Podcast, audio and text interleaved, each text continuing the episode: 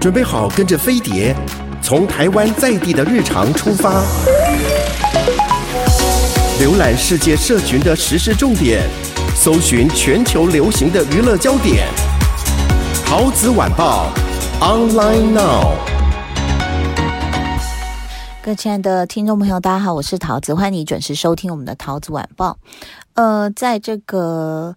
美国的这个枪支管理哦，其实一直是他们很争议的一个话题哦。像那个买哎买嘞马修麦康啊，他本来不是要选德州州长嘛？其实那时候在德州发生了这个校园枪击案的时候，他就很痛心疾首的出来呼吁说枪支管理的重要性哦。那么就在最近呢，一个所谓的求助视频就在这个华人圈疯传哦。这个这个影片里面就是一个华裔的女子用颤抖的声音说：“谁在美国？快救救我们！这个贼闯到我家里，我开枪把他打死了。”然后他拍的这个画面，我是没有点进去看然后。就是一个男子缩在地上，就趴在地上都不动了，然后看上去已经是没有生命迹象。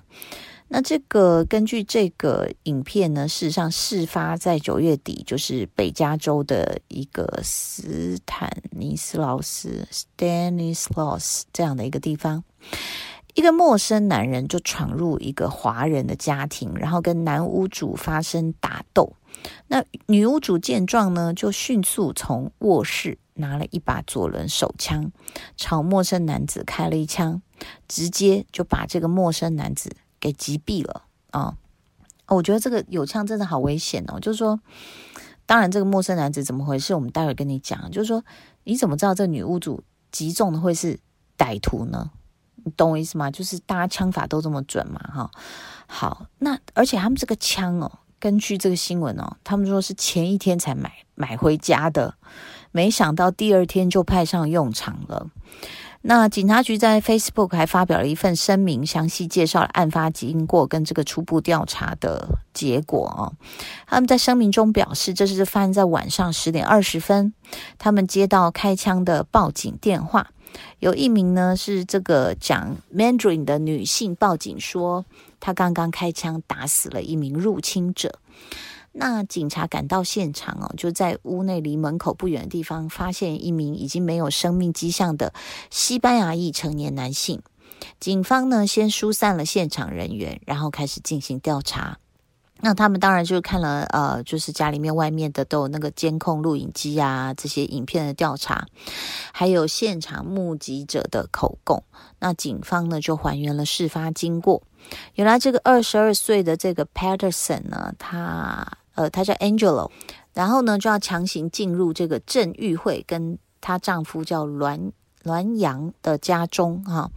那这个丈夫就试图阻止这个 Santana 哈，他进入家中，他叫 Angelo Santana 哈，然后就跟他搏斗了，然后就打了起来。啊、当然有陌生人要进入家里，这男主人一定是赶快先这个保护嘛，哦，啊，结果这个老婆就从楼上的卧室拿出她一天前才从这个这卖枪的店里面买回来的左轮手枪，为了保护丈夫呢，她就朝这个歹徒呢开了一枪啊。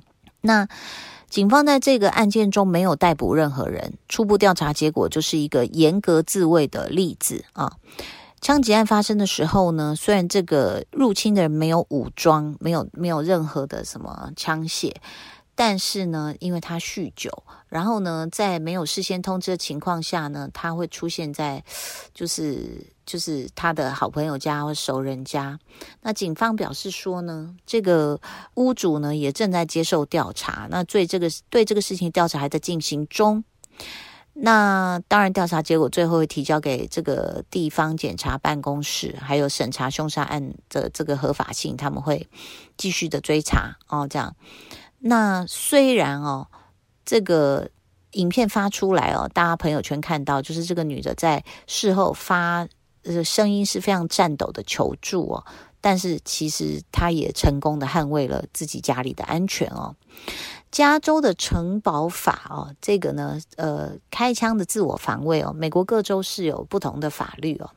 第一个叫做不退让法 （Stand Your Ground） 啊，不管在哪里，只要受到伤害，就可以开启反击模式，无需退让啊。遵循不退让法的多数都是红州啊，比如说佛罗里达州啊、德州啊，哈，这样，诶，共和党嘛，对不对？好，不退让法是 stand your ground。另外一个是 duty to retreat，叫做退让义务，哈，就是遇到危险要先躲，实在没办法了，你才能开枪。至于什么是实在没办法，哈，这个是事后看检方的主观认定，诶，那代表州就是比如说纽约啊、新 New Jersey 啊、罗德岛啊，实在没办法，所以遇到我想要先躲起来耶。哦，那如果有人来你家偷，你就要先躲起来，好，然后看他有没有找到你。那如果他偷走了，就让他走，是这个意思吗？我觉得这个这个退让义务实在是我有一点看不懂。Duty to retreat。好，另外一个就是我刚刚讲的这个 castle 城堡法啊，城堡法什么意思呢？在自己家里拥有优先开火权。你看，美国已经用到优先开火权哈，无需退让哈，代表的州就是加州啊，这个特拉华州，OK，所以有这这几个不同的法律。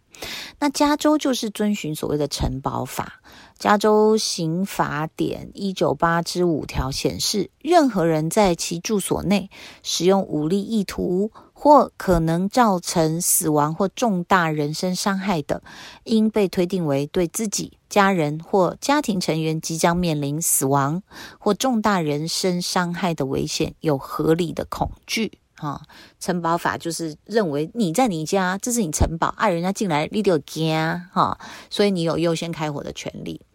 那加州城堡法是明确规定说，盗窃或入室盗窃，以非法进入某人的家中，会对内部人员造成重大人身伤害或死亡的固有风险。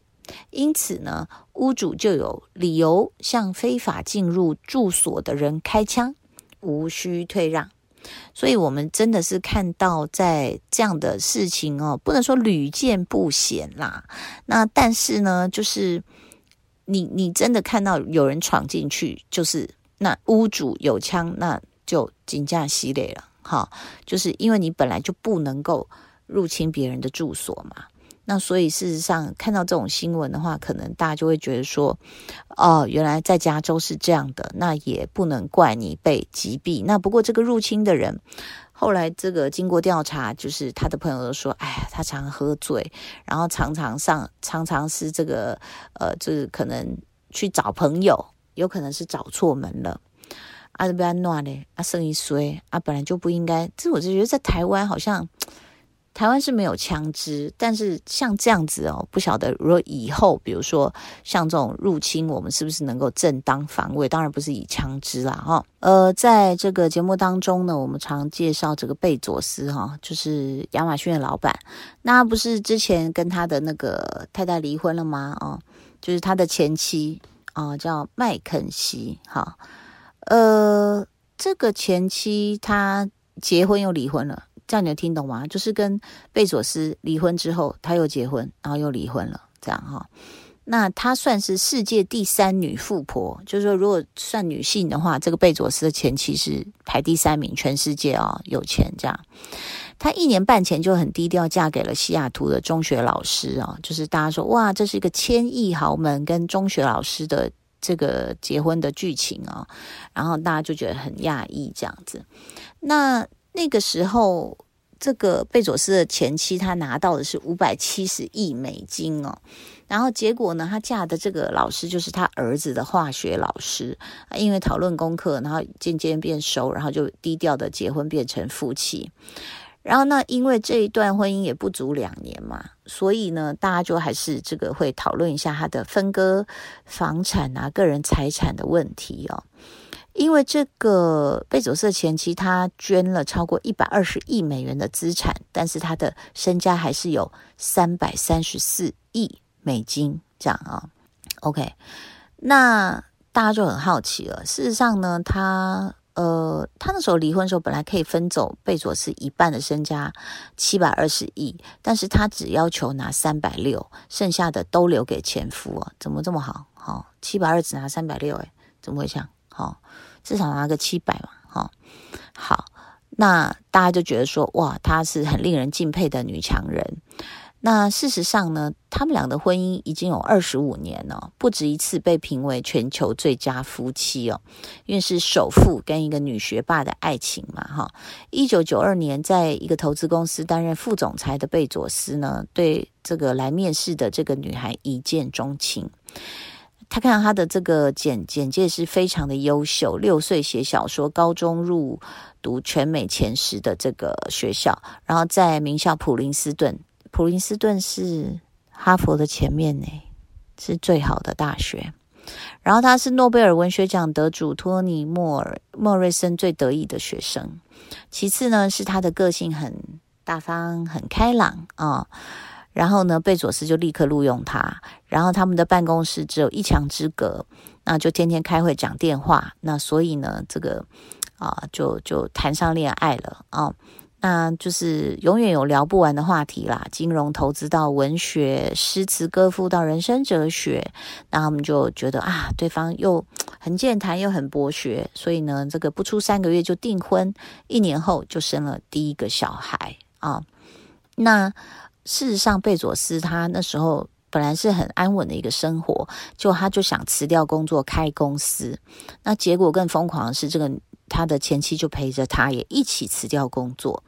那贝佐斯想出在网上卖书的办法，那真正把这个人实施的，事实上就是他这个前妻麦肯麦肯齐。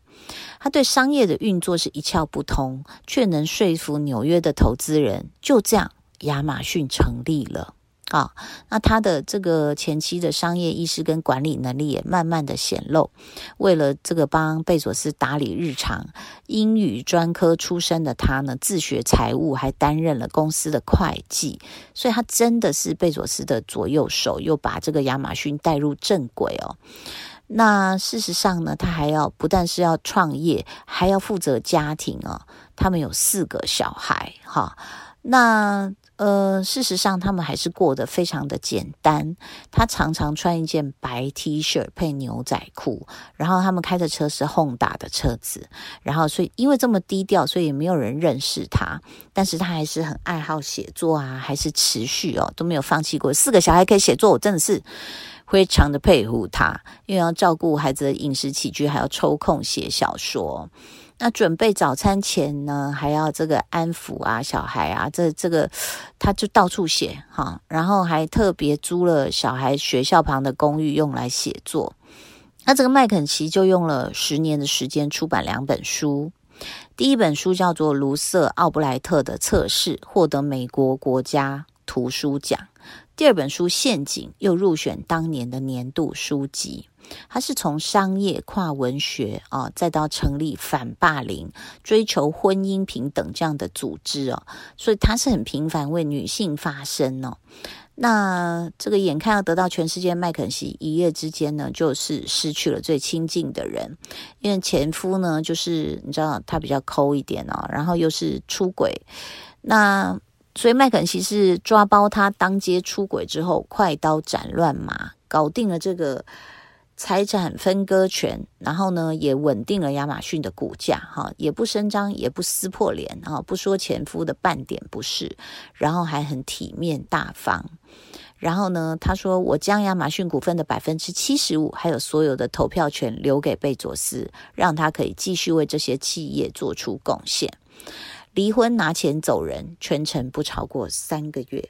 你说这女人是不是很帅气？哈，七百二拿三百六，我就已经佩服的。”五体投地。离婚后，这个麦肯齐也没有闲着啦。他最喜欢的呢，就是这个呃捐钱啊，就是三百六十亿美金到账到他户头的第一天，他就做了一个决定，捐掉一半啊，大概一百八十五亿美金。然后呢，他就成为这个大家说哇，慈善史上仅次于 Bill Gates 的这个慈善节啊，这么会捐这样子啊。